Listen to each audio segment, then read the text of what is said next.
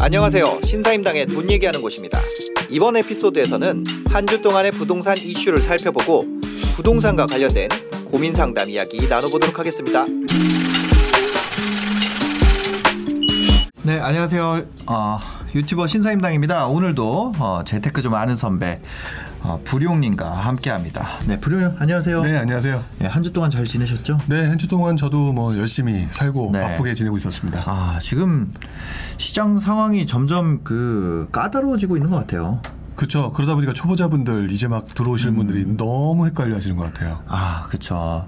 까다로울 때는 까다롭게 키워낸 6년산, 국내산 6년금, 홍삼 농축액 100% 담은 프롬바이오. 6년 정성 더 진한 홍삼 스틱 하루 한 포로 시작하세요. 네. 까다롭게 키워냈거든요. 네. 여기.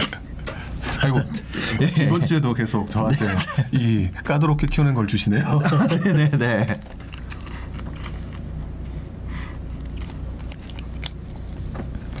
네. 아, 알겠습니다.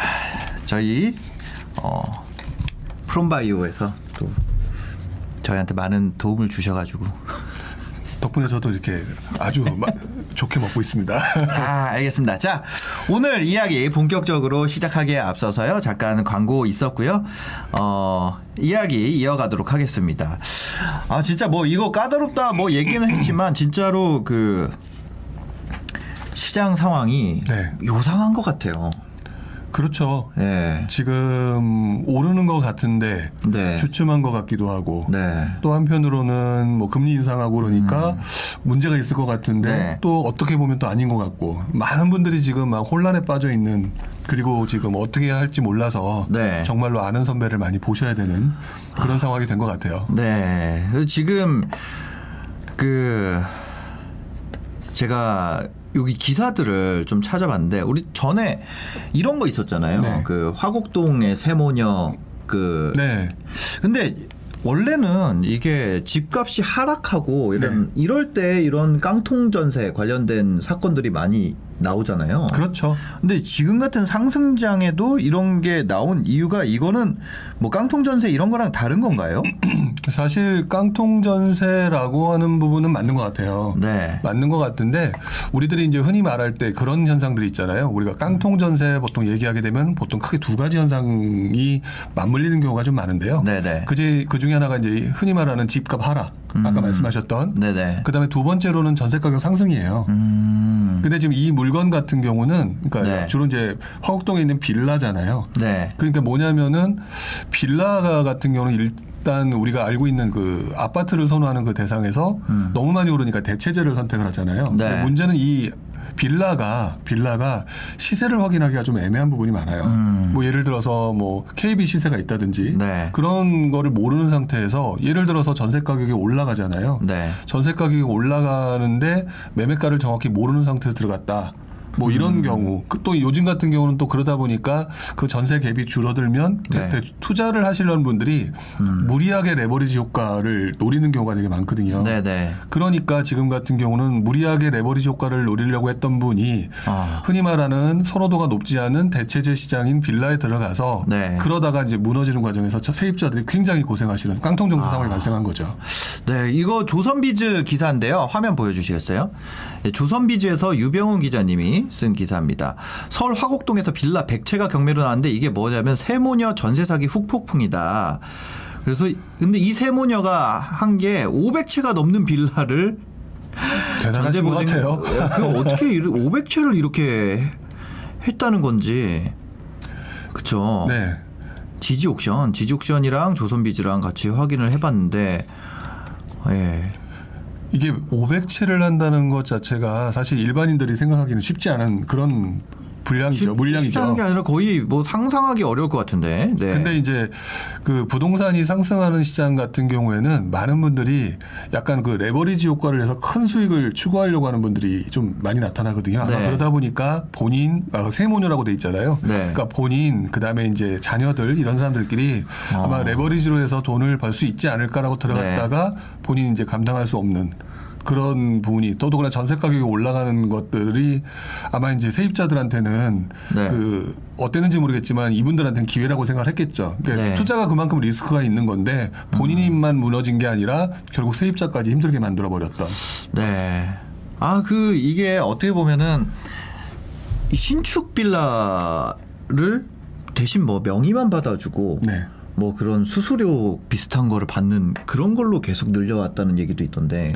그러니까 보통 얘기예요? 보통 신축 분양 시장 특히 이제 빌라 같은 경우는 신축부 빌라가 네네. 매번 잘 되는 게 아니잖아요. 음. 매번 잘 되는 게 아니니까 네. 아마도 이제 신축 분양 그 빌라를 구입하면서 약간 뭐 커미션이나 네. 뭐 이런 것들을 받는 어. 그런 형식들을 취했겠죠. 네네. 어, 그런 과정에서 이왕이면 또 전세 가격이 올라가는 분위기니까 음. 어, 지금 빌라라고 하는 게 시세가 그냥 흔히 말하는 KB처럼 아파트처럼 형성돼 있는 것도 아니고 네. 그럼 주변 시세 대비해서 신축 빌라니까 조금 뭐 높게 한다거나 음. 또는 그걸 구입하면서 커미션 받으면 좀 싸게 살 수 있다거나 근데 네. 전세가는 올라가니까 거의 뭐 돈이 부- 없는 상태 또는 부- 적은 상태로 투자하면은 뭔가 수익을 낼 수 있겠다라고 하는 아마 꿈에 젖어서 그렇게 들어가는 것이라는 생각이 들어요. 음. 아, 그럼 지금 이런 거는 전세를 살면서 어, 이 전세 보증금을 갚지 않은 거잖아요. 그렇죠. 전세 보증금을 안 준 거잖아요. 이게 네. 전세 사기가. 네. 내가 전세 보증금을 내줄 여력이 없는데 이 500채 넘는 게 하니까 이게 하나가 톱니가 삐끗하면서 그렇죠. 그냥 다 무너져 버린 거죠. 무너진 거죠. 그 이런 거를 내가 막으려면 어떻게 해야 돼요? 솔직히 뭐 이 사람이 몇 채 가지고 있는지 알 수도 없잖아요. 네, 그거는 솔직히 알 수가 없죠. 네. 근데 가장 중요한 부분은 그 부분인 것 같아요. 음. 그러니까 지금 시장 자체가 전세 가격이 급등하잖아요. 네. 전세 가격이 급등하는데 그러니까 세입자는 아마 그 순간에는 빨리 무엇이라도 구해서 들어가야 되겠다는 생각을 많이 하셨을 거예요. 네. 그러다 보니까 거기서 발생되는 리스크 예를 들면은 시세가 정확히 이 주변 시세가 얼마가 되느냐 네. 이런 부분을 확인하지 못하셨을 것이고 시세 연구. 네. 전세 시세요. 그러니까- 근데 빌라 같은 경우는 전세 시세가 알기 어렵지 않아요? 그러니까 전세 시대보다는 오히려 네. 매매 시세가 되겠죠. 왜냐하면 아, 네네. 결국 나중에 경매가 넘어가게 되면 음. 그게 매각이 됐을 때 낙찰가라든지 이렇게 되면 낮게 떨어지잖아요. 네. 그러니까 매매 시세가 얼마인지를 주변을 통해서 조금 더 자세히 확인할 필요가 있고요. 그 다음에 지금 전세 시세가 매매 시세에 육박할 정도로 많이 오르는 시장이라고 한다면 네. 그, 그 상황에서 아무래도 그런 집들은 좀 피하는 게 좋겠죠. 아, 지금 여기 매매 시세를 좀 알아보고 내가 살려 그러는 가격이 여기 매매 시세부터 비싸거나 거의 육박한다면 아, 그러면은 그 중에서도 이제 선호가도가 낮은 빌라잖아요. 네. 이런 부분이라면 사실상 조금 어려울 수는 있겠지만 이런 집들은 가능하면 선택하지 말아야죠. 아, 근데 이게 그런 게 있어요. 전세를 산다라는 건 네. 아, 나 모르겠고 내 돈이 그냥 그 유지만 되면 좋겠다 하는 분들이 선택하는 거잖아요. 그렇죠. 주택에 대해서 내가 공부하기 싫다. 네. 그런 분들이 선택하는 건데 그 전세를 스- 산다라는 건 주택에 대해서 공부를 안 했다는 건데 그 틈새를 노리는 거네요. 그러니까 주택에 대해서 공부를 하고 전세를 살아야 되는 거예요. 그렇죠. 전세를 산다는 게좀 편안함을 추구하시는 분들도 있는 건데 네, 네. 세금도 걱정하기 싫고 네. 뭐다 싫은데 그, 그, 그- 그냥 내 돈을 지키기만 하면 된다 이런 마음이잖아요 사실상. 그렇죠. 네. 하지만 우리가 알고 있는 이 시장 내에서는 네. 매매 가격이 오르락 내리락 하기도 하고 아. 전세 가격이 오르락 내리락 하기도 하니 네네. 이 상황에 매매가랑 전세가라고 하는 건 서로 영향을 받는 상황이니까 네. 이 상황에서 아마 집주인이 얼- 몇 채를 가지고 있는지 모르겠죠. 네네. 그렇다 하더라도 내가 이 전세 보증금 또 거기다 또 대출까지 있을 수 있잖아요. 음. 그런 분들 합산된 금액이 아무래도 주변 매매가를 통해서 이게 좀 네. 과도하다 싶을 때는 조금 지역을 벗어나더라도 좀 안정적인 대상을 찾아야지 이거 그냥 편하다고 들어가게 되는 경우는 음. 네. 흔히 말한 대로 지금 뭐 경매 넘어가는 경우에 보증금 회수 못하면 이분들 네. 나중에 그 돈으로 또 이제 집을 사시거나 해서 더 좋은 곳으로 가셔야 되는데 아. 그걸 잊어버리게 되는 잃어버리게 네. 되는 그런 상황이 발생되죠. 그러니까 지금 여기 월천님이 전세보증보험을 들어도 전세금을 못 돌려받나요? 이렇게 얘기를 해주셨는데 사실상 이거 같은 경우는 아마 전세보증보험이 가입이 거절됐을 거예요. 그렇죠. 보증보험을 만약에 했다면 음.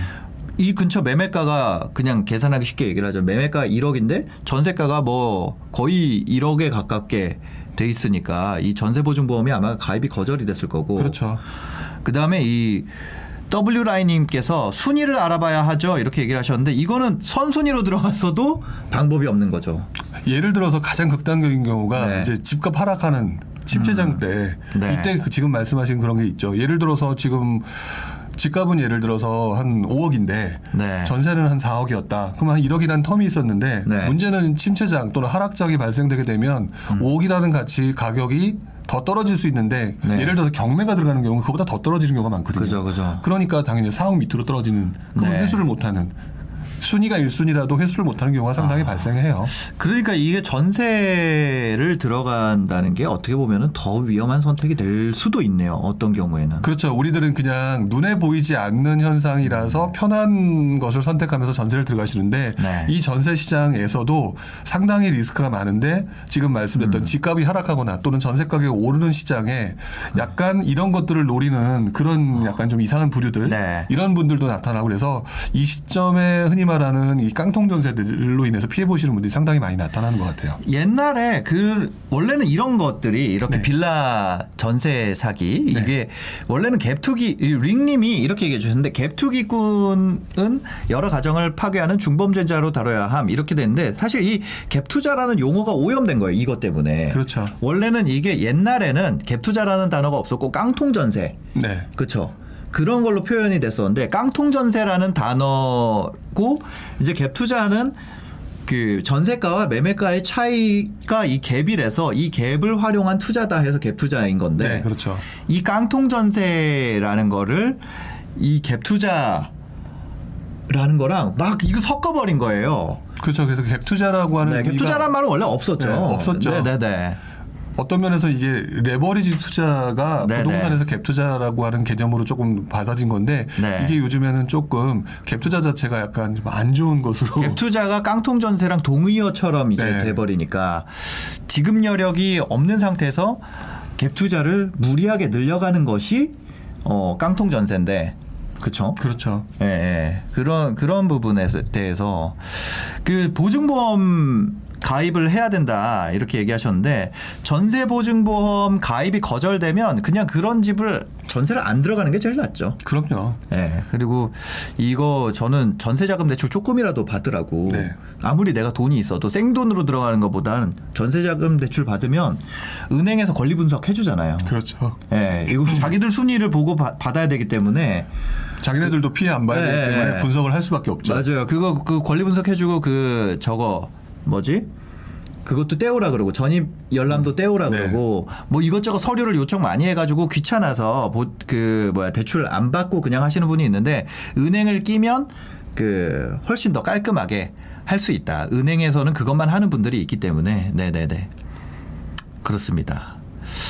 어 하여튼 그 과거에 같은 경우는 이런 것들이 하락장에서 많이 나타나는 특징이었는데 지금은 어 상승장임에도 이런 게 터진다는 게 좀 약간 특이하고 전세가가 그만큼 좀 많이 올라왔다. 이- 이런 전세가가 많이 올라오는 이유는 뭘까요? 지금. 그러니까 전세 가격이 많이 올라가는 이유는 결국 네. 공급 부족이라고 간단하게 얘기를 할 수가 있을 것 같아요. 네네. 그- 그리고 이제 공급 부족이 나타나는 현상이 일어나는 어떤 시기가 되면 그때는 무조건 전세 가격이 오르는 상황이 되는데 네. 그 오르는 상황이 됐을 때 대부분 다 보면 이런 깡통 전세와 전세 사기 사건이 많이 발생하는 경우가 많아요. 네.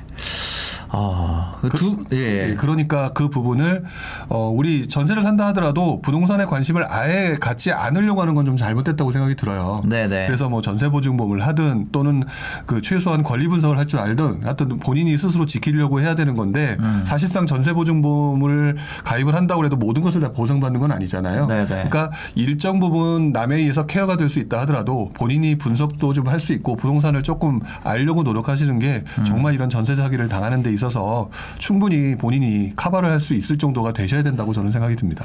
네. 두 번째 뉴스 한번 이어서 보도록 하겠습니다.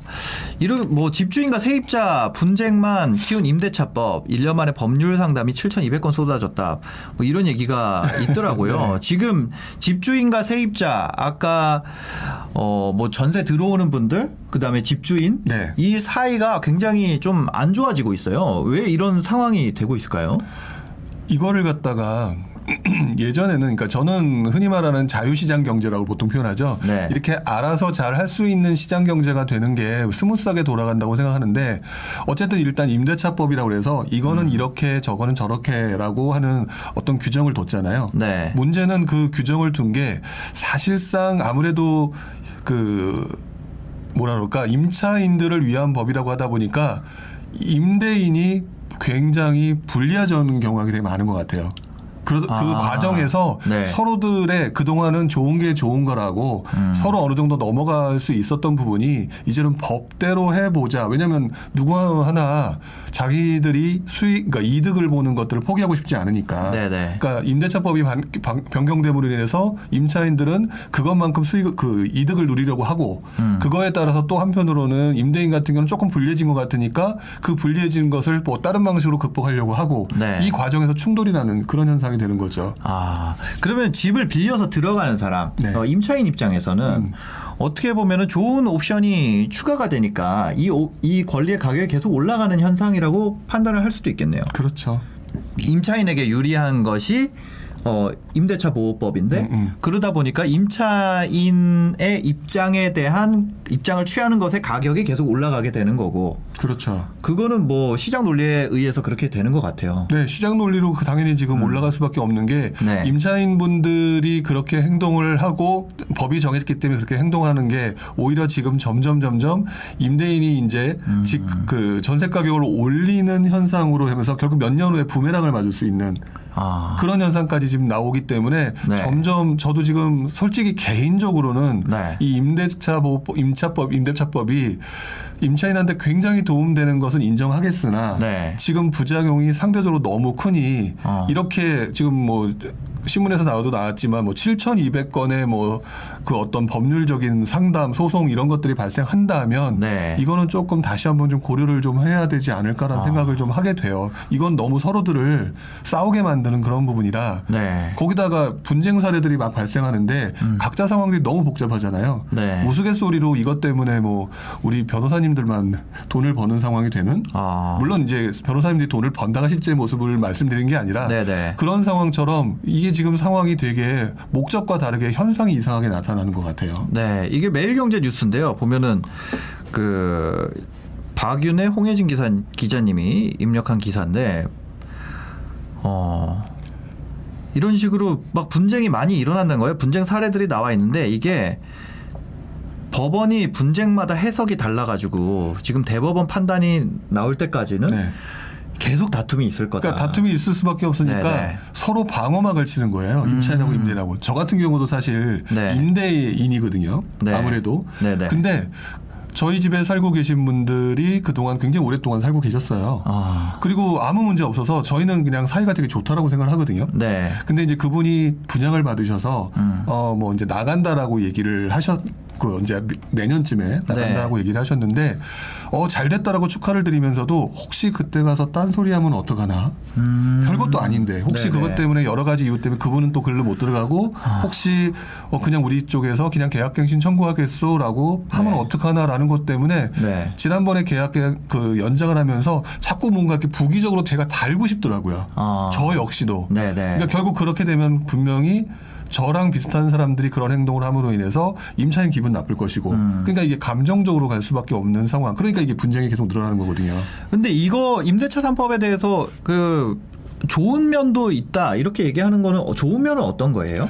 예를 들면 그러니까 아주 이제 일반적인 모습이죠. 네. 임차인을 위해서 만든 법이다. 그, 리고 아무래도 임차인하고 임대인하고의 관계를 보게 되면 그동안의 모습은 임대인이 갑이었던 거는 사실이잖아요. 네, 네, 네. 그렇기 때문에 임차인한테 길게 오랫동안 살게 만들어주는 거, 그다음에 네. 별로 많이 오르지 않게 하는 거, 네. 이게 내용상으로는 방향성은 괜찮아 보인다는 거죠. 네. 그래서 그 부분이 좋다라고 얘기를 하는 건데 네, 네. 문제는 그거를 하는 과정에서 지금 서로의 입장들이 다른 그 상황을 고려를 깊게 하지 않고 음.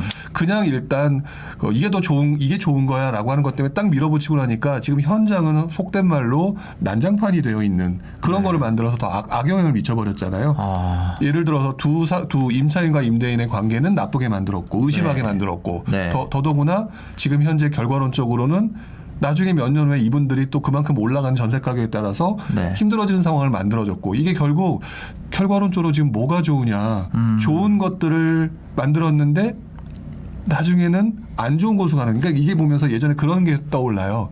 네. 그 중국에서 음. 마오쩌둥이 그랬대잖아요. 네. 참새가 네.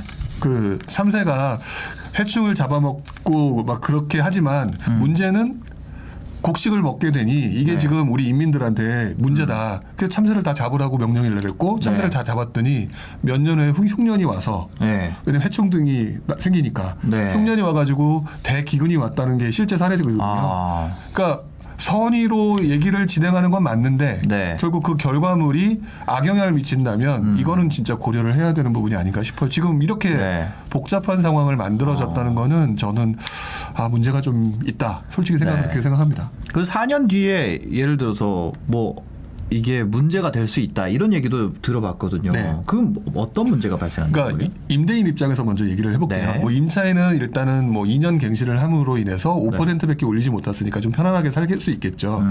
근데 문제는 임대인 입장에서는 그 2년 동안에 주변의 전세 가격이 지금 현재 어쨌든 요즘 같은 분위기에는 가격이 오르고 있잖아요. 네. 가격이 오르고 있는데 5%밖에 오르지 못한 부분은 음. 법이 그렇기 때문에 그냥 받아들이고는 있지만 속이 엄청나게 쓰린 상황일 거예요. 아 그러겠죠.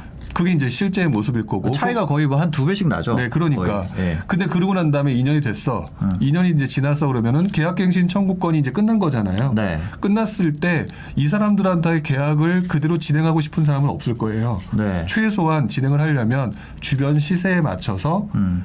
해야 된다. 음. 라고 얘기를 할 거. 그러면 그동안 5% 올렸다 살았던 가격보다 네. 아마 그 사이 2년 동안은 엄청나게 올랐겠죠. 네. 그럼 이분들은 임차인은 그만큼을 더 내야 돼요. 음. 2년 동안 편하게 산 거는 현재 그 모습이겠지만 네. 앞으로 2년 후에는 그거보다 더 큰 보증금을 더 올려줘야 되는 문제가 주변으로 이사 갈 때. 네. 네. 올려주거나 다른 데로 이사 가도 거기 살든 네. 어쨌든 그래야 되는 거고요. 또 임대인이 또 거기다가 근데 또 이번에 계약을 하게 되면 4년을 또 해야 돼. 음. 네. 그러면 이 4년이라고 하는 부분을 보상받고 싶을 거예요. 어, 앞으로 4년간 못 올린다고 생각을 하니까. 그렇죠. 네. 5% 정도면 몇 푼 되지 않는다고 생각할 것이고, 그러면 네. 지금 예를 들어 전세 가격이 5억이다. 어. 주변 시세가 5억이다. 네. 이분은 3억에 살고 있다. 네. 그럼 5억에서 그냥 주변 시세가 5억이 중요한 게 아니라 음. 전세 가격이 오르는 분위기다라면 4년치 부분을 좀 더 미리 땡겨서 받고 싶을 거라는 거죠. 네. 그러면 전세 가격의 오름폭의 속도가 흔히 말하는 대로 계단식 상승이 될 수 있어요. 음. 그냥 이렇게 올라가는 모습이었다면 네. 이제는 이렇게 갔다가 이렇게 가는 순간 네. 그러면은 이것들을 계단식 상승의 이 평평한 구간에 있었던 분들은 이거를 감당하기가 어려울 거라는 아. 거죠. 그러면 또 그때쯤 되면 또 네. 집을 살려고 하는 사람이 늘어나고 또 수요가 늘어가면 또 집값이 오를 수도 있고 네, 네. 이게 계속해서 파급 효과가 나타날 가능성이 높다라는 거예요. 아. 그래도 올라가는 속도가 좀 느려지는 효과가 있는 건 아닌가요? 예를 들면은 뭐 그러니까 그냥 나는 또 거기서 살고 있는 나는 맞아요. 네네네네. 근데 이 세상에 있는 사람이 수십 명, 수십만 명이잖아요. 네네네. 수백만 명이잖아요. 나는 평평한데 남들은 올라가고 있는 거잖아요. 음. 그럼 이거를 갖다 총 합쳐가게 되면 결국 기울기는 이렇게 돼 있거든요. 아. 그럼 기울기가 더 급해지는 거죠. 네. 아 어느 순간에 급한 기울기들이 나온다. 네. 그렇기 때문에 결국 그거는 네. 다 나중에 또 나가 내가 부랑을 부, 부, 부메랑을 맞는 형식이 될 테니까 저는 오히려 음. 네. 전세 가격에 올라가는 기울기를 더그 뭐랄까 높게 해가지고 네. 오히려 임차인들의 부담감이 더 높아질 수도 있겠다라는 생각을 해요. 지금까지 공급이 부족한 시기라면. 네. 아, 그런 것 때문에 어떻게 보면은 전세 가격이 계속 올라가게 되는 거고.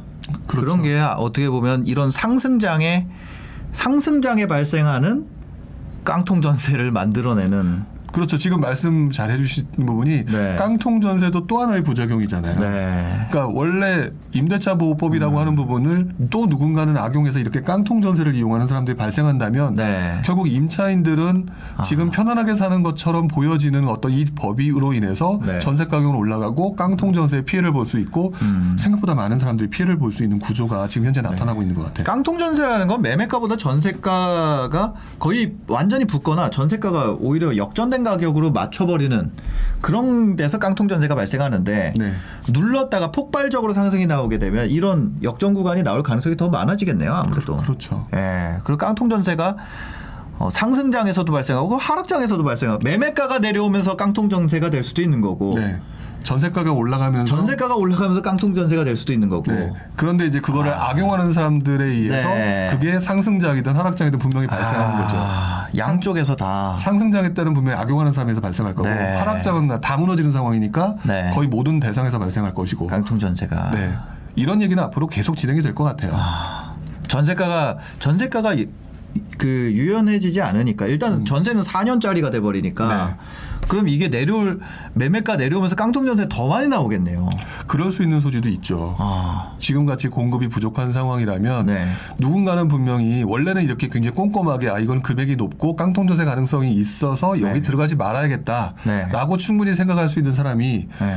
지금 나와 있는 물건이 한그그 전세를 들어가려는 사람은 10명인데 음. 나와 있는 물건은 한 건이고 그게 또 깡통 전세라고 하면 울먹여 네. 잡먹기로 거기를 들어갈 리스크를 감수해야 되는 상황도 나오잖아요. 저 이거 어떤 문제가 있는지 알 것 같아요. 음. 예를 들어서 그 이전에는 묵시적 갱신이라는 게 있었는데 네. 묵시적 갱신은 예를 들어서 1년 단위잖아요. 그럼 1년 단위에서는 임차인한테 굉장히 유리해요. 음. 내가 임차인은 나가고 싶다 그러면 나갈 수 있는데 네. 임대인은 1년 동안은 어 그냥 벙어리 냉가슴으로 있어야 되거든요. 이 전세가 아무리 올라가도 그렇죠. 그렇게 임차인한테 유리한 옵션이 있었는데 문제는 예를 들어서 계약갱신 청구권을 쓸 건지 아닌지 계속 물어볼 거 아니에요 이제는 그렇죠. 집주인이 묵시적 갱신으로 된 거는 청구권 안 쓴 거라면서요 네. 그래서 계약갱신 할 거야 해서 2년을 묶었는데 하락장 왔어 그러면 이거 깡통 전세 되는 거잖아요 그렇죠. 근데 뭐 묵시적 갱신일 때는 이거 매매가 떨어질 것 같으면 그냥 내가 털고 나가도 문제가 없는데 이거 계약 기간 동안 보증금 안 줘도 할 말이 없는 거죠 음. 그렇죠 네.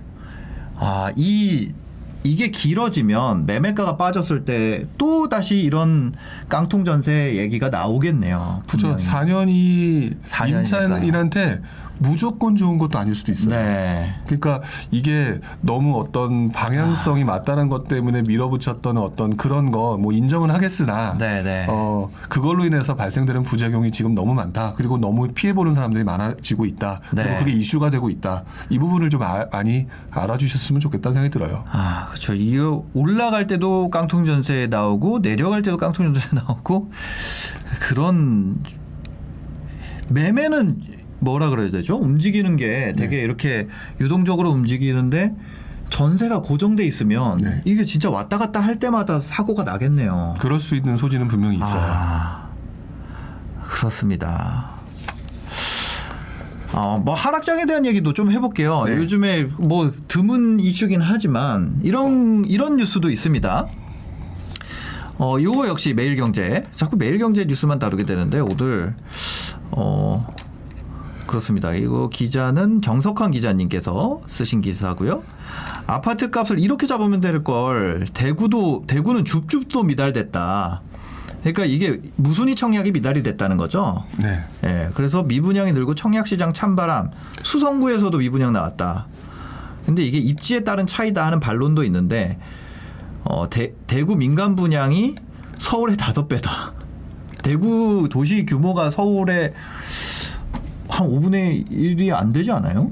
근데 무- 공급 물량은 서울 다섯 배다. 공급 폭탄으로 지금 이 미분양이 늘고 있다고 하는데, 네.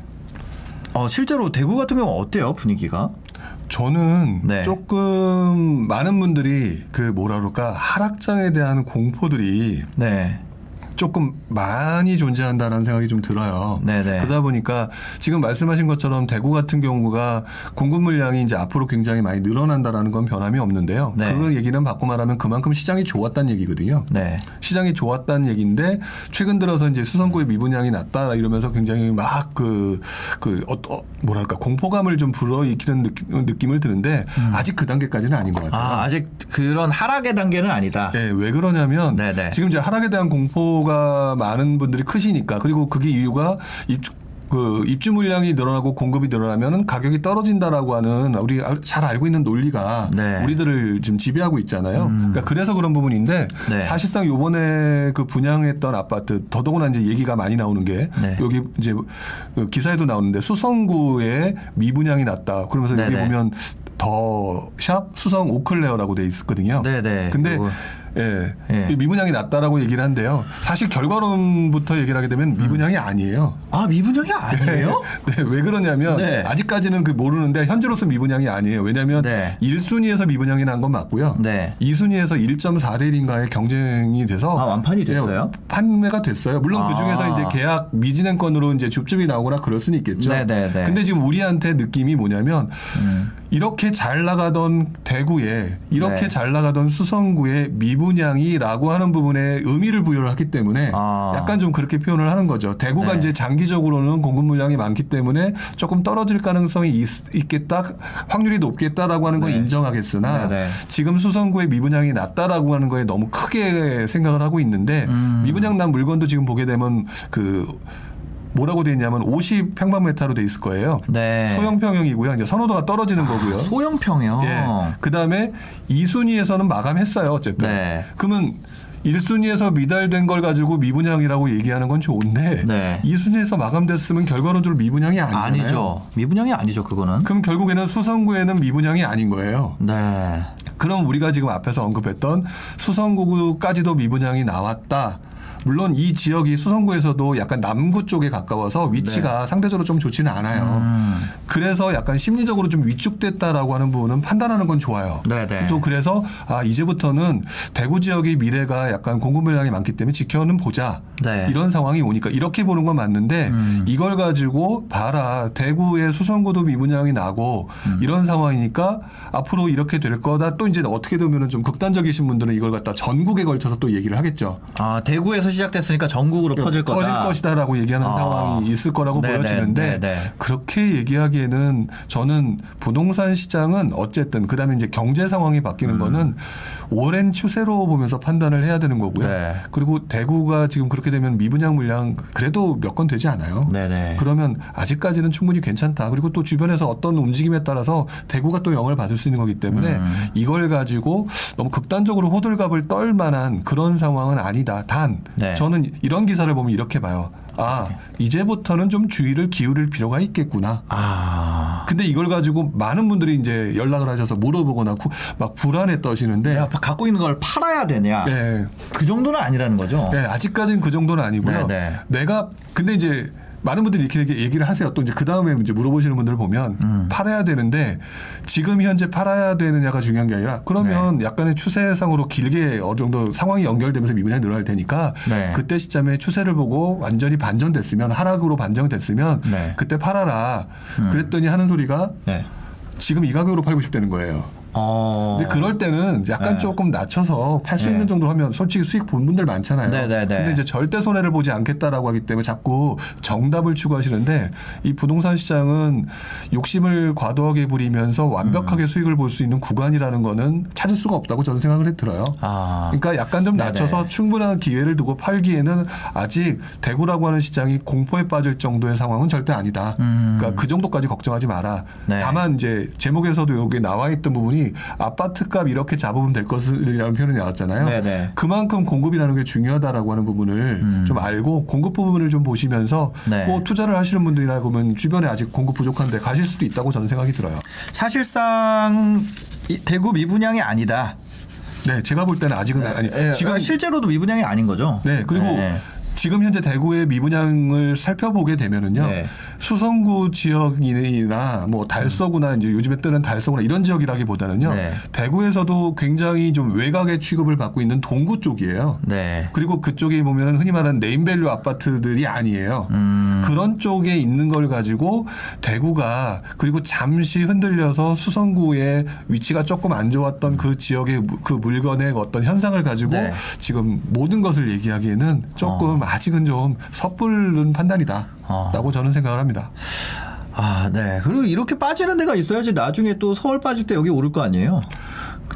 그렇죠. 긍정적으로 생각하게 되면 원래 투자라고 하는 것은 네. 그런 곳에서 충분히 기회가 생기는 그러니까 거니까. 열기가 식어야지 또 나중에 그런 게 생기는 거고 다 네. 올라갔다 다 빠지고 이런 거보다는 저는 약간 이렇게 순차적으로 좀 지역별로 차별화 나오는 게 정, 정상적인 것 같다고 생각이 돼요. 네, 저도 그게 맞다고 네. 생각하고 실제로 그래서 많은 곳들이 또 그런 것 같아요. 네. 지금 뭐 안 오르는 것 때문에 막 많은 걱정들을 하시는기도 네네. 하는데 가끔 저는 그런 동네가 끝까지 안 오르지도 않고 네. 그러니까 지금 움직임이 좋거나 또는 약간의 흔들림이 있다고 막 공포감을 갖기보다는 말씀하신 것처럼 이렇게 움직임이 다른 곳들이 있으니까 투- 투자라고 하는 관점으로 보시면은 네. 요것이 이곳이 아니더라도 충분히 다른 곳에 기회가 있으니까 편안하게 마음 가지시라. 네.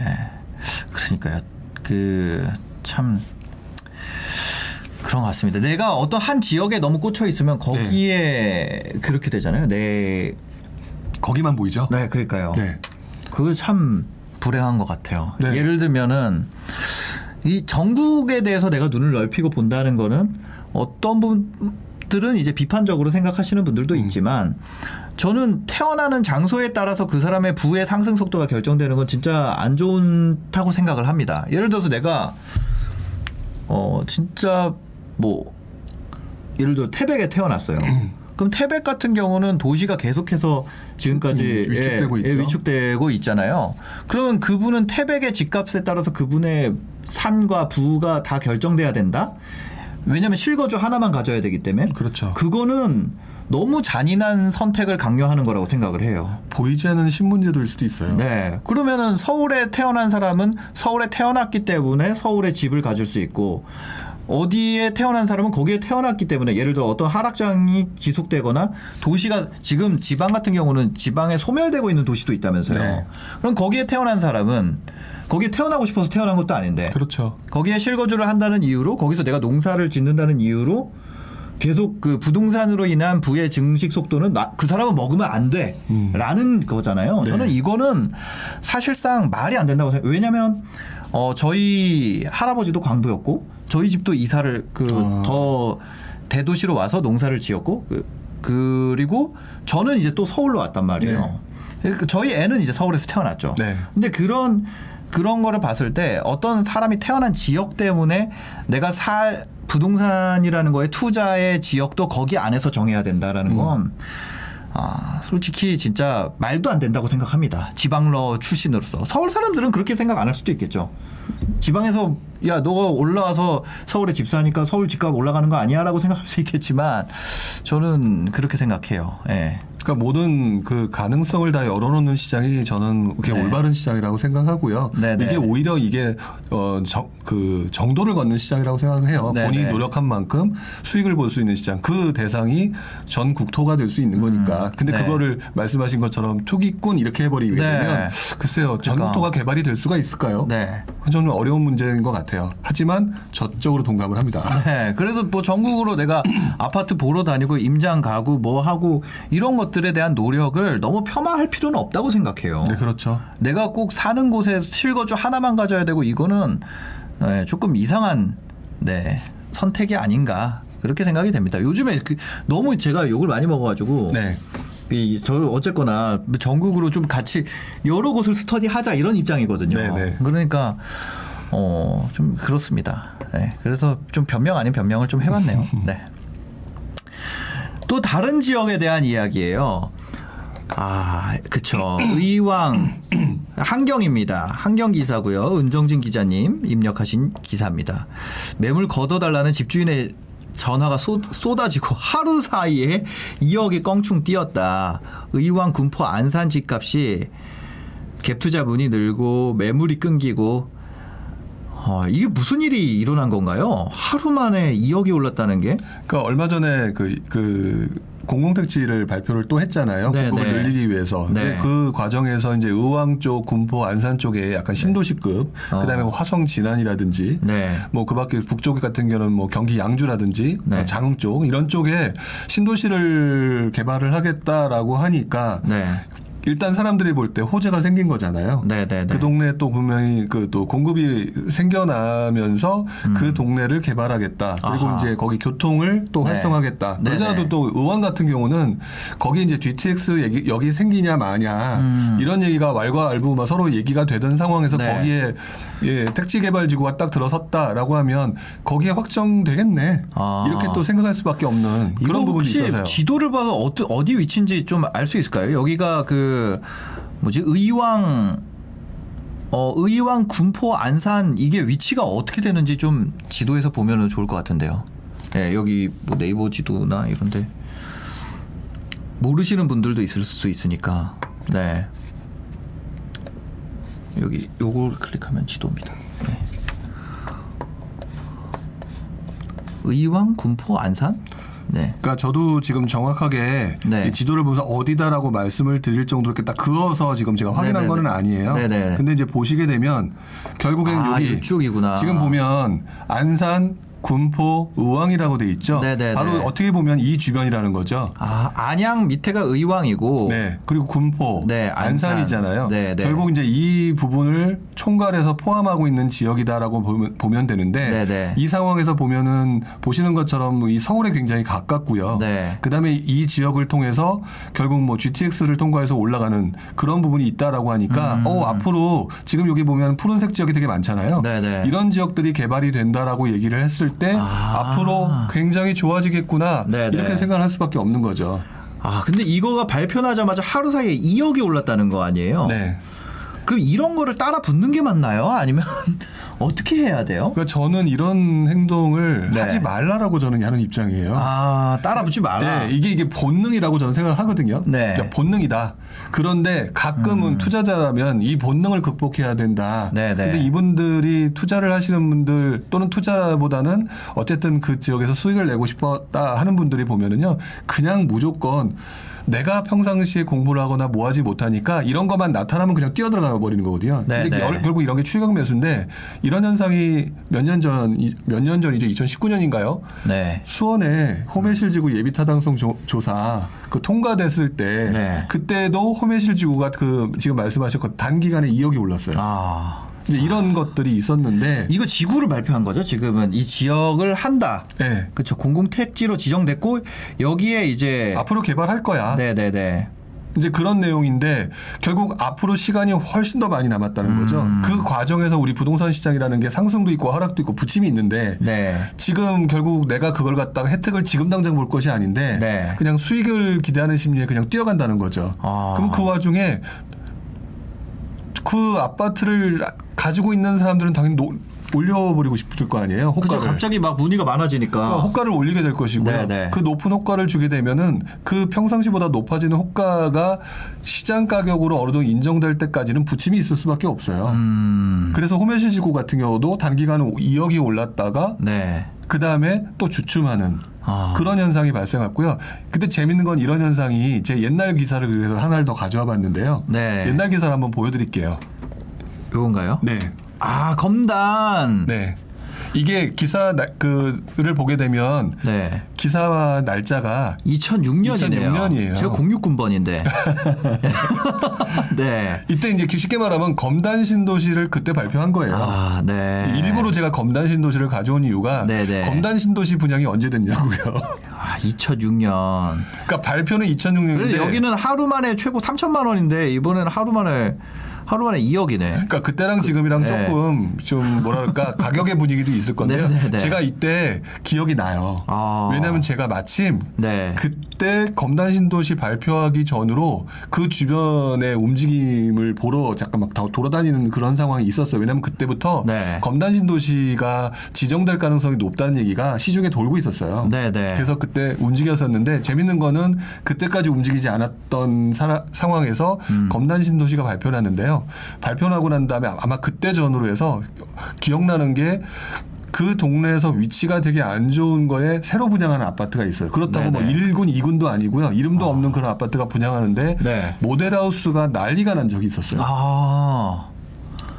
결국 근데 문제는 뭐냐? 그래서 네. 굉장히 많은 사람들이 난장판이고 모델하우스 뭐 유리창이 깨지네 뭐하네 이런 상황이 발생됐는데 네. 그 이후 검단 신도시는 다시 흐지부지 되는 상황이 되면서 최근에 분양했잖아요. 네. 그때 그 들썩들썩거렸던 그 모델하우스를 분양을 받았거나 그거를 급히 들어갔던 사람들은 낭패를 경험하셨죠. 아. 그러니까 이런 것들이 있기 네네. 음. 때문에 저는 추격 매수라고 하는 부분보다는 그아 그 동네가 호재가 생겼구나. 네. 그래서 지금 현재 가격이 지금 과도한 그 집중, 과도한 그 수요의 몰림으로 해서 네. 과열 현상 또는 호가의 급등 현상이 나타날 수 있겠구나. 음. 근데 그거에 추격 매수를 하게 되면 큰 돈이 들어가니 네. 그 시장 상황을 지켜보면서 앞으로도 조금 흥분이 가라앉을 수도 있고 음. 또 다시 뭔가 구체적인 상황이 나올 수 있으니 앞으로 여기는 지켜봐야 될 곳 하고 도장을 꽝 찍는 게 맞는 거지. 네, 네, 네. 이걸 가지고 그때 바로 쫓아가는 사람이 되면 아. 결국은 나는 쫓아만 다니는 추격자일 수밖에 없다. 네. 근데 추격자야 쳐놓고 돈을 많이 버는 사람들은 저는 아직 못 본 것 같아요. 아, 네. 지금 방송이 엄청 끊긴다고 하는데 뭔가 저희 회선에 문제가 있는 것 같은데. 네. 송출되는 거는 네. 네. 다름없습니다. 아, 그래요? 지금 뭐 그렇다고 합니다. 지금 어, 방송 많이 끊기시는 저희가 지금 테스트로 돌리는 쪽에서는 어, 방송 지금 끊김 현상이 없는데 어, 끊기시는 분들은 한번 이 송출하는 화면 이걸 화질을 좀 낮춰 보시는 게 좋지 않을까 하는 생각이 듭니다. 네네. 어, 저는 지금 저희 테스트에서는 전혀 안 끊기고 있다고 합니다. 네. 그 다음에 그 아까 전에 어, 질문해 주셨던 것 중에 그게 있어요. 박수호님인가요? 예. 박수호님이 그럼 그쪽에 이미 아파트 갖고 있는 사람은 어떻게 하죠? 계속 가, 가져가는 게 좋을까요? 어떨까요?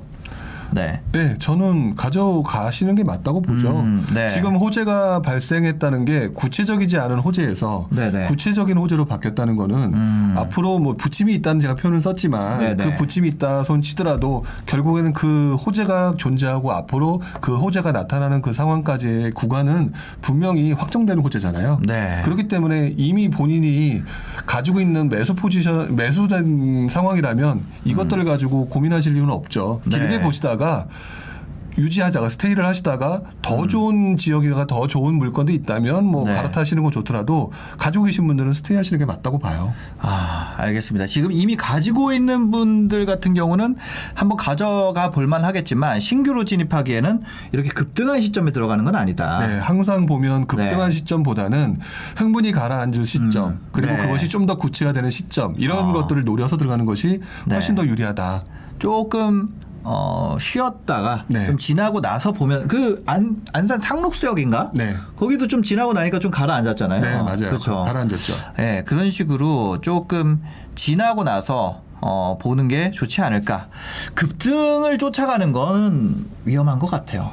급등을 쫓아가는 건. 그렇죠. 급등을 쫓아가는데 그 급등이 음. 네. 알고 보면 급락 직전에 나타나는 그런 이상한 것일 수도 있고 네. 그래서 무조건 쫓아가는 거는 저는 아니라고 저는 생각합니다. 알겠습니다. 어, 지금 요즘에 대출 규제가 나오고 있잖아요. 대출 규제 관련한 기사 하나 살펴보도록 하겠습니다. 뉴스원 뉴스인데 미래에서 왔습니다. 쫄지 말고 투자하세요. 부동산 대출 중단 비웃는 시장.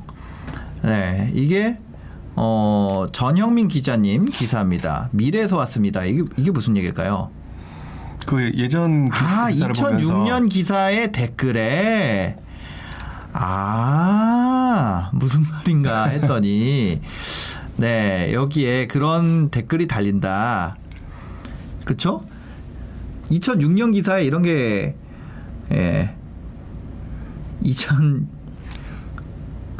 아, 그런 이런 식으로 댓글이 달렸다. 네. 김규정 한국투자증권 자산승계연구소장님.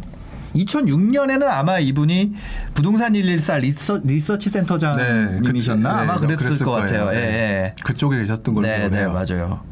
2006년과 얼핏 비슷한 양상이지만 상황은 더 안 좋다고 볼 수 있다.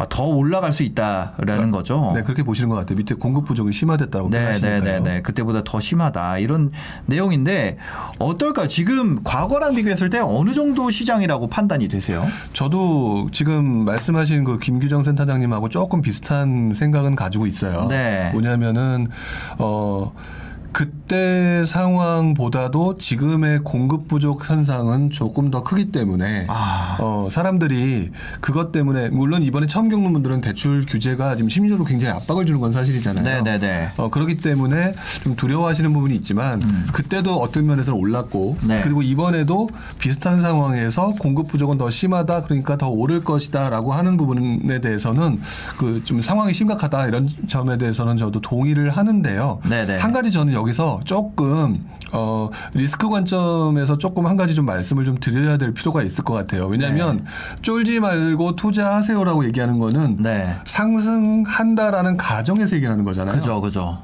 근데 제가 알고 있는 기준으로는요. 네. 그러니까 제가 알고 있었던 그 경험으로는 상승한 건 맞아요. 음. 문제는 상승 과정에 나타났던 현상을 지금 많은 분들이 2006년 이후 7년, 8년 모든 것이 상승했다라고 착각들을 하시는데 네. 그때 상황을 돌이켜 보면은요. 네, 네, 네. 상승할 수 없는 것들만이 상승을 했던 것이지 네. 모든 것이 상승한 게 아니에요. 상승할 수밖에 없었던 것만 상승을 했고 네. 안 오른 것- 것도 있다. 안 오른 것도 있다라는 거죠. 어. 근데 그거를 지금 어, 그때 상황을 정확하게 기억을 못 하시거나 또는 판단을 하기보다는 네네. 그냥 2006, 7, 8년도에 집값이 엄청나게 올랐다더라 네. 라는 정보만 가지고 네. 쫄지 말고 투자하세요라고 말하는 거는 매우 좀 위험한 발상이다라고 생각이 아, 들어요. 지수는 올랐지만 아파트 가격 지수 같은 네. 경우는 그때가 이제 올라간 걸로 나오지만 그 지수가 그런 상황에서도 안 오른 물건들도 있다는 거잖아요. 그렇죠. 가장 대표적인 경우가 이런 어. 네. 거였죠. 그 지금 이제 지난주에도 말씀을 우리 서로 드렸었던 것 네, 중에 네. 음. 하나가 대출 규제가 심해졌음으로 인해서 결국 그 당시에 뭐가 많이 올랐냐라고 하면 중소형 아파트가 많이 올랐어요. 네. 근데 우리들이 선호도가 그때 굉장히 높았던 중대형 아파트의 움직임, 그 다음에 강남의 움직임은 음. 네. 주춤하고 또 결국에는 2006년 이후 2007년, 8년 같은 경우는 거의 오르지 않았어요. 네. 거의 오르지 않았다는 거죠. 대형이요, 예, 대형. 예. 대형이나 강남 고가 아파트들이 네, 그런 것들은 거의 오르지 않았던 네. 그런 분위기가 좀 있었거든요. 네. 약간 물론 지역적인 편차는 있었겠지만 네. 음. 결국 그 말은 무슨 말이냐 양극화 현상이 나타났다는 거일 수도 있고요. 네. 또는 차별화 현상이 나타났다는 거일 수도 있어요. 네. 근데 이거를 뭐 미래에서 왔습니다. 쫄지 마세요라 말하기에는 너무 무책임하다는 거죠. 음. 왜 그러냐면 그때도 제 기억으로는 2006년도, 2006년도에 우리가 제 알고 있는 대출 규제 그 중에서도 그때에서 가장 강력했던 규제는 DTI 규제였거든요. DTI. 네, 그때 어. DTI 규제가 나왔는데 뭐 지금하고는 그 규제의 모습이 달라서 그때는 뭐 투기 지역, 투기 과열 지구 뭐 이렇게 좀 달랐거든요. 네네. 근데 맨 처음에는 투기 지역의 아파트 뭐 6억 이상 아파트에 대해서 뭐, 뭐 DTI 규제를 40% 규제를 했다. 음. 네. 그 다음에 그때가 아마 2006년 초였는데 중반에 가면서 또, 또 조금씩 그걸 확장시키고 그리고 2007년 111 대책이었을 거예요. 네네. 그때 대출 규제를 하면서 거의 모든 지역의 아파트들을 다 DTI 규제로 묶어버렸거든요. 아. 네. 문제는 그렇게 묶어, 묶- 묶고 나니까 음. 결국 어떤 현상이 나타나느냐 2007년 후반부부터 들어가면서 그때까지 오르지 않았던 즉 대출 규제에 따라서 네. 투자는 해야 되겠는데 할 수 있는 대상은 축약되고 그러다 보니까 그동안 오르지 않았던 네. 서울 지역의 중소형 아파트라든지 네. 또는 그 외곽 지역이 음. 오르는 그다음에 인천 의정부 이런 쪽이 오르는 네네. 그런 현상이 나타났다는 아. 거죠. 결국 저는 쫄지 말고, 말고 투자하세요라고 말 자체는 모든 네. 것에 투자해도 된다라는 뉘앙스가 혹시 있다면 그건 네. 조금 위험한 거고요. 네. 저는 개인적으로 어, 이번에 대출 규제가 분명히 저는 중소형 아파트이거나 또는 가격대가 낮은 아파트 쪽에 조금 많은 사람들이 움직임이 나타나게 되지 않을까라고 생각이 들어서요. 그런 네. 쪽에 조금 움직임을 유심히 좀 지켜볼 필요가 있지 않을까라는 생각이 들어요. 어, 이런 대출 규제 상황이 되면은 네. 어, 상대적으로 대출 규제에서 자유로운 물건들이 지금 오르는 상황들이 나오고 있잖아요. 네, 그렇죠. 어, 이런 상황 같은 경우는 반대로 대출 규제가 풀리거나 네. 이쪽이 묶이면은 그 규제로 규제가 없기 때문에 올랐던 것들은 네. 좀 상대적으로 약해질 수 있는 가능성도 있겠네요. 그렇죠. 일단 그래서 그동안 네네. 음. 많이 올랐던 물건들에 대한 그 사람들이 그동안 과거부터 봤던 그런 어떤 심리가 있어서 네. 그것들이 너무 많이 올랐기 때문에 앞으로도 계속 오를 것 같다는 약간 관성의 법칙으로 지금 지켜보는 그런 게 있어요. 음. 네, 규제가 어- 없어서 오르는 것들. 네. 네. 근데 지금은 어쨌든 뭐 일반적인 그 뭐 세금 규제부터 시작해서 모든 규제가 들어오면서 지금 이제 각 개인의 대출까지 규제를 하는 상황이 왔잖아요. 네네. 근데 대출까지 규제하는 상황이 왔지 만 나는 그것을 위해서 되게 힘든 상황이긴 하지만 음. 그것을 충분히 넘어설 수 있는 사람들도 지금 시장에는 분명히 존재한다고 보고 있고요. 네네. 그럼에도 불구하고 그분들이 해야 되겠다라고 하면 음. 분명히 이분들은 엄청나게 오른 대상을 하기보다는 네. 내가 할 수 있는 대상을 찾아야 되는데 음. 15년 전에 2006, 7년도에 선배들의 행동을 보게 되면 네네. 그 지금은 이제 전문가들처럼 굉장히 많이 알고 있지만 그때는 또 초보자들이었을 거 아니에요. 어. 네네네. 그분들은 분명히 어떤 행동을 했느냐 살펴보니 결국 내가 음. 대출을 받을 수 있는 한도 내에서 움직일 수 있는 대상 지역으로 움직이더라. 계속해서 투자를 하는 사람은 투자를 한다. 네. 또는 네. 실수요자들이 네네. 아 전세 가격도 오르니까 집을 사야 되겠네. 어쩔 수 없이 네네. 그랬던 분들이 결국 내가 그 당시 상황에 맞춰서 대출 규제라든지 기본 상황에 맞춰서 움직였을 때 네. 결국 가격대가 좀 낮으면서도 입지가 그래도 내가 뭐 이 정도면 출퇴근할 수 있어. 음. 어, 이 정도라면 내가 감당할 수 있어라고 하는 지역으로까지 어, 퍼져나가면서 그 지역을 올리는 현상이 나타났다는 거죠. 네. 근데 그동안 굉장히 많이 올랐던 지역은 그때 오히려 안 올랐었어요. 아. 우리들이 알고 있는 노도강이라고 하는 그 표현이 네네네네. 바로 그때 나왔던 단어거든요. 아, 그때 여기가 어떻게 됐나요? 그러니까 노도강이라고 하는 단어가 우리는 지금은 굉장히 이제 일상 언어처럼 쓰고 있는데 네, 그쵸. 그때 이제 흔히 말하는 신조어 유행어였었거든요. 음. 그러니까 버블세븐하고 노도강이 이제 그런 경우였는데 네. 그 전까지는 버블세븐이라고 하는 동네가 다 올랐다면 네. 오히려 그 이유가 되면서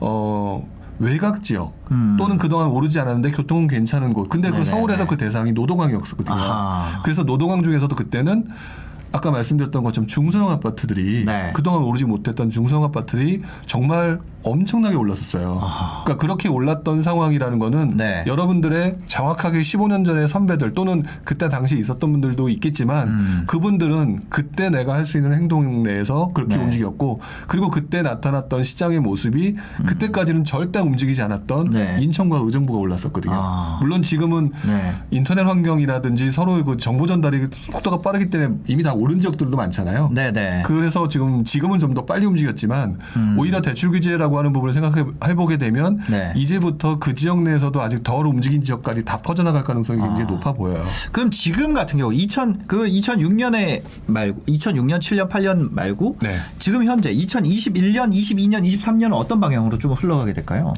일단은 대출 규제가 지금 한 큰 이슈가 될 거다. 네. 그리고 그 대출 규제라고 하는 부분에 맞춰서 음. 사람들이 움직이는데 일단 저는 투자자하고 실수요자들의 움직임이 달라질 수밖에 없다고 아, 보여지거든요. 투자자와 실수요자 움직임이 갈라질 거다. 네.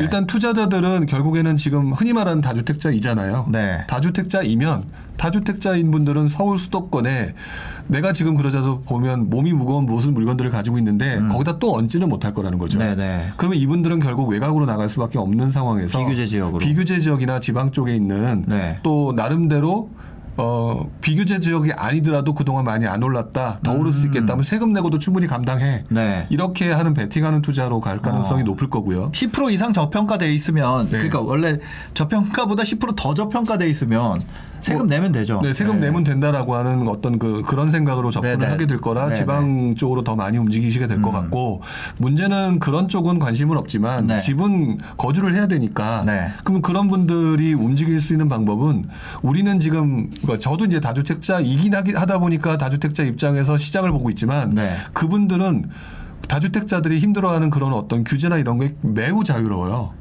무주택자들 같은 경우 실은 규제가 없죠. 네, 지금 그러니까 매- 없어요. 아예. 매우 자유로운데 네네.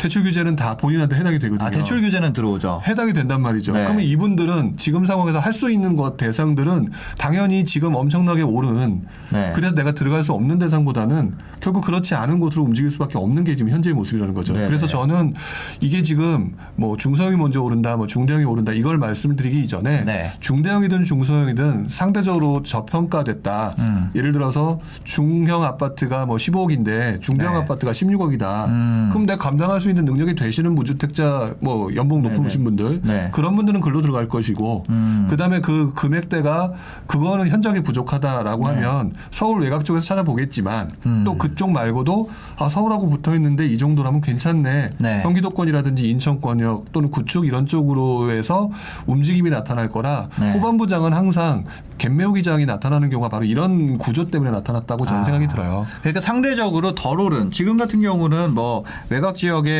중대형 평형, 준- 분당 대형 네. 이런 거 좀 덜 올랐잖아요. 그렇죠. 그런 것들이 이제 그러니까 초보자분들이 계시다 보니까 저희 채널에는 막 부동산 고수들이 있는 채널은 아니에요, 네. 사실. 그 그래서 지역을 딱 찝어서 얘기를 해, 함- 해도 네. 어뭐 이거 라이브 보시는 분이 몇- 얼마 안 되기 때문에 네. 네. 그래서 뭐 그런 그런 지역의 대형 같은 경우는 상대적으로 소형보다는 덜 올랐잖아요. 그렇죠. 그런, 그런 것들이.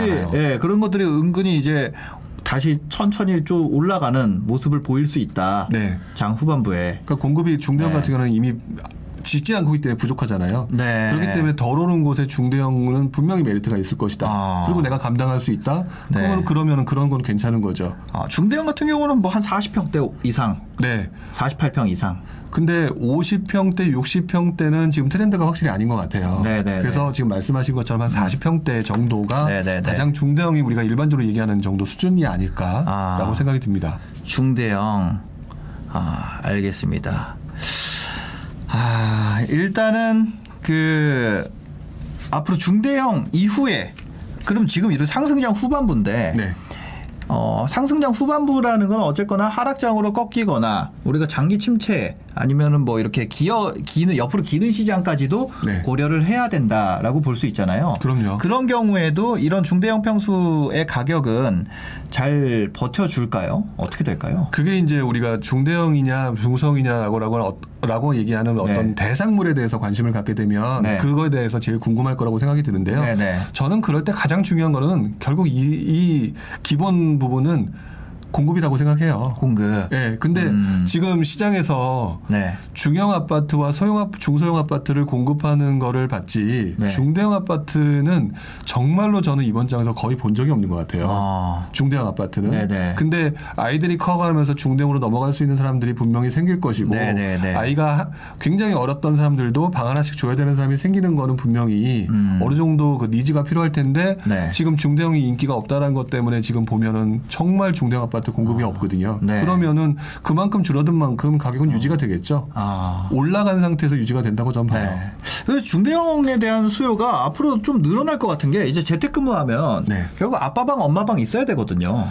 그렇죠. 그렇죠. 엄마가 예를 들어서 나 직장 하는데 집에서 그 줌으로 미팅하고 하는데 거실에서 이제 뒤에 부엌 보이고 할 수는 없잖아요. 그렇죠. 저도 지금 우리 네. 딸내미들이 뭐 부엌에서 할 때면 제가 아니면 방에서 할 때 이렇게만 해도 그냥 바로 나가라고 그러는데 네. 문을 잠가 버리는데 네, 네, 네, 네. 자기만의 방들이 필요한 상황이긴 하죠. 어, 지금은 굉장히 그 엄마 방 아빠 방이 그 옛날에는 네. 서재라는 게 굉장히 그 뭐라 그러지 아빠의 로망, 아빠의 음. 과한 욕심 그렇죠. 이런 거의 상징이었는데 지금은 자기 집 안에 어, 사무할 수 있는 공간을 갖고 네. 있는 것이 다 필요하다고 아마 느낄 거예요. 대부분의 분들이. 왜냐면 이줌 미팅 같은 거 떠들어야 되기 때문에 또 카페에서 하기 좀 부끄럽잖아요. 그렇죠. 예, 그래서 그리고 뭐 산에 그런 것도 있고 그 뭐라 보안이나 이런 네. 것도 사실 그쵸. 딸기 우유님께서 지금 실제로 중대형에 거주하고 계신 분인가 봐요. 딸기 음. 우유님은 45평 거주 중인데 재택근무 때 엄청 빚을 바랍니다. 네.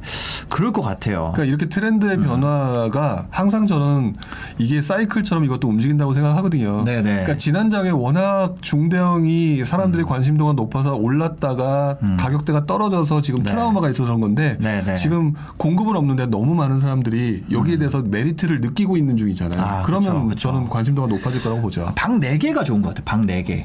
최소한 4개 정도가 제일 좋죠. 네네네. 방 4개가. 왜냐면 안방, 작은 방, 애기방. 그렇게 하고 네. 그 미- 재택방 하나 있으면 네. 진짜 딱, 딱 좋은 것 같아요. 그런데 어, 30평대는 거의 다 방 3개로 나오잖아요. 뭐 가끔 가다 네네네. 나오긴 하는데 알파룸 있는 형태로 네. 나오기도 하지만 좀 다닥다닥 붙어서 좀. 답답하죠. 어, 그래서 그런 식으로 다주 예, 다주택 취득세 더 내야 함. 다주택은 이미 취득세 더 내고 있죠. 이미 더 내고 있고. 네. 예, 맞아 맞아. 방 4개 티켓 님도 예, 기본적으로 방 4개 정도 어, 3인 가족이면은 예, 엄마 아빠 각방. 아, 각방 쓰는 집이 있어요. 근데 음. 아뭐 이런 부부 가, 그 뭐라 그래야 되지? 이렇게 타이가 좋고 안 좋고를 떠나서 음, 네. 잘때 각방 쓰면은 네. 더 오래 산다 그러더라고요. 음. 뭐그 옛날에 어디서 봤었는데. 아 그래요? 네. 근데 확실히 네, 네 그게 이상 있는 게 네네. 여러모로 좀 효율적이긴 네네. 한것 같아요. 그래서 하여튼 요런 지금은 이런 어 중대형에 대한 수요가 다시 조금 어 올라가고 있고 상대적으로 저평가되어 있는 중대형에 대한 기대가 좀 많아지고 있다. 이런 얘기까지 해 주셨습니다. 아, 57평 사시는 분도 계시네요. 57평 사는데 이제 큰지도 잘 모르겠어요. 이런 분도 계시네요. 네. 한양 최진사님 각방 쓰나 보다 저희 집은 작아서 각방을 쓸 수가 없습니다. 아 작아서가 아니라 아 저는 와이프랑 각방 쓰고 싶지 않아요. 아 이상한 말이 이상하게 됐네. 네, 그런- 하여튼 그렇습니다. 요즘에 중, 중대형에 대한 인기도 계속 올라가고 있는 것 같아요. 네, 알겠습니다. 오늘 뭐 이렇게 마무리를 해볼까요? 마지막으로 하시고 싶은 말씀이 있을까요? 벌써 1시가 돼가지고. 네, 네. 뭐 저는 오늘도 지금 보게 되면 시장 자체가 너무 혼란스러운 네. 상황인 것 같은데요. 음. 이럴 때일수록 저는 너무 다른 그 누군가의 의견에 휩쓸리지 않으셨으면 좋겠다는 생각을 많이 해요. 네네. 그리고 지금 현재 상황이 혼란스럽다 하더라도 어, 내 집 마련 자체는 이 중에서 분명히 내 집 마련 안 하신 분들도 있다고 하- 하기 때문에 음. 네네. 내집 마련이라고 하는 걸 하고 난 다음에는 또다시 새로운 내가 모르, 몰랐던 다른 부분이 있으니 까 음. 내집 마련 정도까지는 서로 싸우지 않고 네. 충분히 그 마련하셨으면 좋겠다라는 생각을 좀 해보고 싶네요. 네, 알겠습니다. 이번 주도 많이 나왔던 뉴스들 살펴봤었습니다. 오늘 부룡님과 한 시간 동안 함께 했습니다. 바쁘신데 또 시간 내주셔서 네, 감사합니다. 감사합니다. 네, 영상 봐주셔서 감사합니다. 행복한 하루 되세요.